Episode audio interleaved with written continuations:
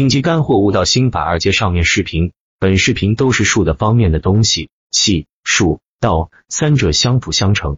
气的方面可以搭配上打板客网交易系统一点六三版，学习进步更好一些。想知道的自己问百度。下面开始本期内容。何谓赚钱效应？我是做短线的，所指的赚钱效应以短为主，大致展开如下：一、这个市场上有大量的短线选手，很多人其实对市场理解的不够，但是他们在阶段也会赚钱。这种赚钱会阶段增加自信，进而快速的投入到下一个品种上。当这种行为产生群体效应时，这种背景下热点就容易有持续性。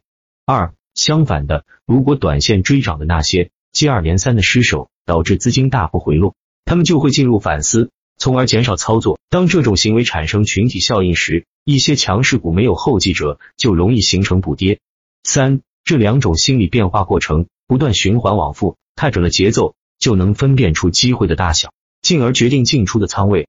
知易行难，我有个朋友也做短线，追龙头为主。刚开始大家都是几十万，行情好的时候，他主动和我比收益率，经常超过我；行情不好的时候就听不到他的声音。现在他还是几十万。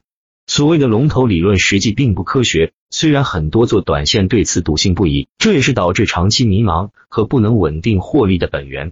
在我看来，没有永远的龙头，虽然买龙头是一种方法，但是想办法卖出龙头。才是更高的境界。有时买龙头不是因为胆子大，而是根据板块整体动能，龙头有相应溢价，而股价尚未反映溢价时介入。有时买跟风不是因为胆子小，是因为龙头赚钱效应十足，而部分跟风品种尚处低位，有随时受龙头激发而具备向上潜力。职业炒手正是此路好手。关于市场大局，我有个关于主流、支流、次主流之类的划分，这个应该归于大局观的范畴。关于热点。有长期的主流，也有短期的支流。长期的主流能持续，可以反复做；短期的支流爆发力强，都有可操作性。预期也是动态的变化过程，要结合大盘和整个市场状况。止损不看好了就卖出，管它是不是止损，因为简单，所以果断。最近自己都不看好了，只是因为套了几个点，还在犹豫。我喜欢用更大的局来看待合力。单个个股走势本身有不确定性，不好做出判断。把整个板块一起看就更容易理解。这个局是个综合因素，政策面、技术面、基本面、资金面、人气面等集合于一身时形成的共振。大局观，这是道的范畴。尽量培养自己站在更高的高度看整个市场。重要的不在于错过了什么，在于当下应该把握什么。股票买卖，很多人的一个误区，认为跟着大户买有赢面。那么大户又是跟着谁买呢？Asking 这样的，他的选股思路却是大众情人，这才是短线的交易之道。每个人有心中有各自不同的第一股，真正的第一股始终是市场决定的，而市场本身又也是不断动态变化的。我们操作的本身就是追求在这个动态变化的过程中，使自己的筹码尽量在相对有利的方向上。茫然本身也是市场情绪的一部分，想办法跳出自身情绪，在更高的高度俯瞰市场情绪。你会发现这些情绪变化本身就是规律的一部分了，就像历史轮回。个人觉得炒股应有大局观，站在更高的角度来审视市场，选择机会大于风险的股票进行操作，而不要拘泥于止损止盈。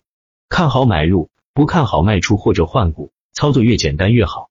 心态与情绪心态问题，我只能说，情绪是情绪，操作是操作。获利兑现和恐惧亏损是人的天性，但是作为职业投资，应该克服迫切也好，恐惧也好，操作该怎么还是怎么。如果让情绪影响了操作，便不该了。你说的这两种倒还好些，我觉得其中最大的忌讳就是亏钱了就急于翻本，乱操作一气，容易错上加错，后果严重。关于价投与短线，最早我是做短线的，后来又搞价值投资，后来又搞回短线，不是反对其他方法。只是目前我们的市场比较适合短线，连续低迷的四五年阶段，我基本以学习为主。早期有缘在营业部会面唐能通和同木业练习短线之后，反复不得其门而入，而后大量研习巴菲特，包括后来的彼得林奇，坚定价值投资路线。有缘路过敏发，知会了 Asking 等人的神奇经历，在指数高位迷恋价值投资，越跌越买，结果遭遇暴跌，最后损失惨重。在短线初级阶段迷恋技术，经常买突破新高的股，结果赚了赚点小钱，碰到几个假突破就亏大了。摆脱教条主义的束缚，实践才是检验真理的唯一标准。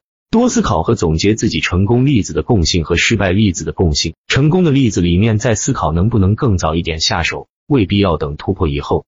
突破买入虽然也不失为一种不错的方法，但是还处在见招拆招的阶段。如果你能看到更大的局，应该追求未出招已应招的境界。在辞掉工作以后，又面临零八年的大熊市，上有老下有小，股市资金不断缩水，同时还要从股市中不断提出生活费。心理上背负着压力，使信念受到挑战。说服自己要坚持信念的正是 Asking、潮手等榜样的力量。但是我挺过来了，所以我也希望自己能给同样经历着的人信念。历经了迷茫与痛苦，背负着生活的压力，是信念让我走到了今天。所以我非常看重这两个字。怀着坦诚和感恩的心，用科学的方法不断的研究，你的机会就会比别人多。技巧性的东西。Asking 和潮手基本都说了，我能反复强调的就是信念二字。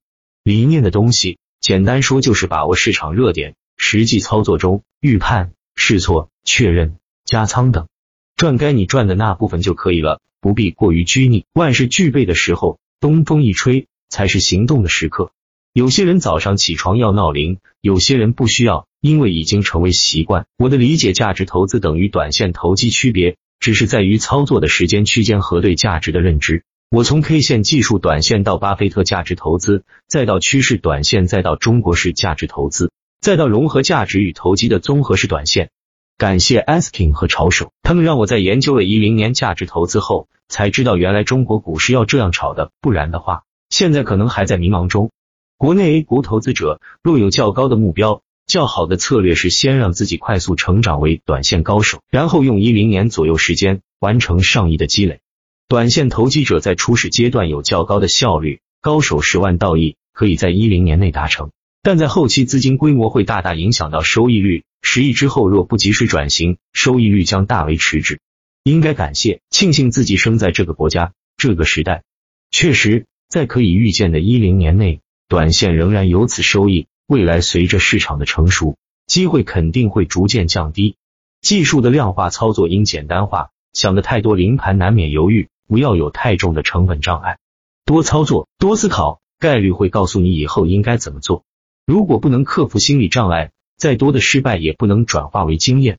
具体技术的东西，个人不怎么注重。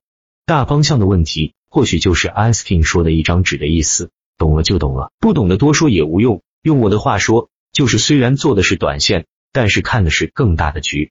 更大的局，简单说就是一个股票十元买的时候，看的应该是十五或者二十元，甚至更高。实际操作中可能赚了三五个点就走了，或者割肉走了。具体技术的东西我不太关心。低成交量不支持蓝筹行情，但是可以制造局部热点，是不是一日游就看是什么样的局。看我的实盘不会对你有多大帮助，因为你不知道我在操作的那一刻的想法。功夫未到时，你即使看了全部实盘，也不能了解。功夫到了，只言片语便知。做短线热点的判断是最重要的，关键的是有没有赚钱效应。往大了说是综合素质，什么都要知道点，但是实际上到后来，什么技术啊，基本面低都不重要。到了那个阶段，K 线看一眼就决定操作了。以前我也不信 Asking 是亿万身家的，后来领会了他的只言片语，恍然大悟，只恨看到的太晚。实盘突破二零零 W 之后，一今天很高兴参加实盘大赛的账户踏上了二百万整数关。自从职业炒股两年以来，扣除生活开销，这二百万全部是从股市中赚来。二非常感谢职业炒手 Asking 等短线高手，从你发到淘股吧。本人一直默默的潜水，不断的向前辈们学习。但是从他们身上得到最多的是对于短线操作的信念，因为有了信念，才会全身心的投入。三、关于经验和技巧，其实说来也挺惭愧，虽然炒股有十多年了，但是前面的十来年基本一直在迷茫和困惑中，所以经历也不像心如止胸这般跌宕起伏。因为有了信念，职业炒股后，全身心的投入短线操作的研究，有了一个见悟到顿悟的过程，把敏发和淘股吧里的好手的手法。都进行了一番学习，及百家之所长。具体的操作技巧，大部分还是靠自己去领悟的。从牛市到熊市，从战术到战略，力求全面。有时候感觉是像做梦，难道股市赚钱的秘密就是这样？如果是个梦的话，还要继续，因为目标还很远。追求技术的量化，曾经让我大量的时间钻这个牛角尖，还是有太多的人执迷于此。炒股若是这样可行的话，那些基金经理们应该比炒手们更有优势了。除了成交量，基本什么指标都不看。成交量主要是看成交量的变化，追板主要看市场环境热点。成交量再结合价格的变化，揣摩场内和场外人心的变化。知己知彼，百战百胜。成交回报是股市资讯的一部分，有助于心理分析。你对对手的心理足够的了解，操作上就更容易把握主动，判断日内高低。非本人强项，令 asking 炒手 just 九九九等实盘高手，在股指期货中不乏亏损，说明即便无法判断日内高低点，亦可把股市做提款机。大盘弱势，更需坚定短线炒股的信念。衡量一个职业选手最重要的指标，就是盈利的稳定性。如何做 T 做 T，我会做，但是我不是为了做而做。当中的加仓和减仓，是依据我对市场变化后受益风险重新衡量后的决策。也许为此错失了很多大牛股，但也规避很多风险。做 T 本身也是买卖操作的一部分，只是机会大的时候买入，风险大的时候卖出。而恰巧这种情况出现在同一天同一个个股上时，就变成了所谓的做 T。不要刻意为了做 T 而做，我是做短线的。现在放弃了很多零碎操作，选股而言，要么是当前的热门，要么是预判会成为热门的品种。波段不确定性很大，超短才是相对确定的。亏钱不是做短线的错，刚开始学习水平不够，交点学费也是应该的。最可怕的是失去了信念。学会一套完善的系统，才能做永远的赢家。我没法知道明天大盘是涨是跌，但好的操作可以做到的是，如果大盘上涨，我的股票大涨。如果大盘下跌，我的股票不跌或者小跌，如此反复，积小胜为大胜。是赢是亏有时候不重要，重要的是做对，盈亏的事情交给概率。用全新的眼光来审视这个市场，而不是拘泥于自己套牢的股票。未完待续，抖音主页看续集。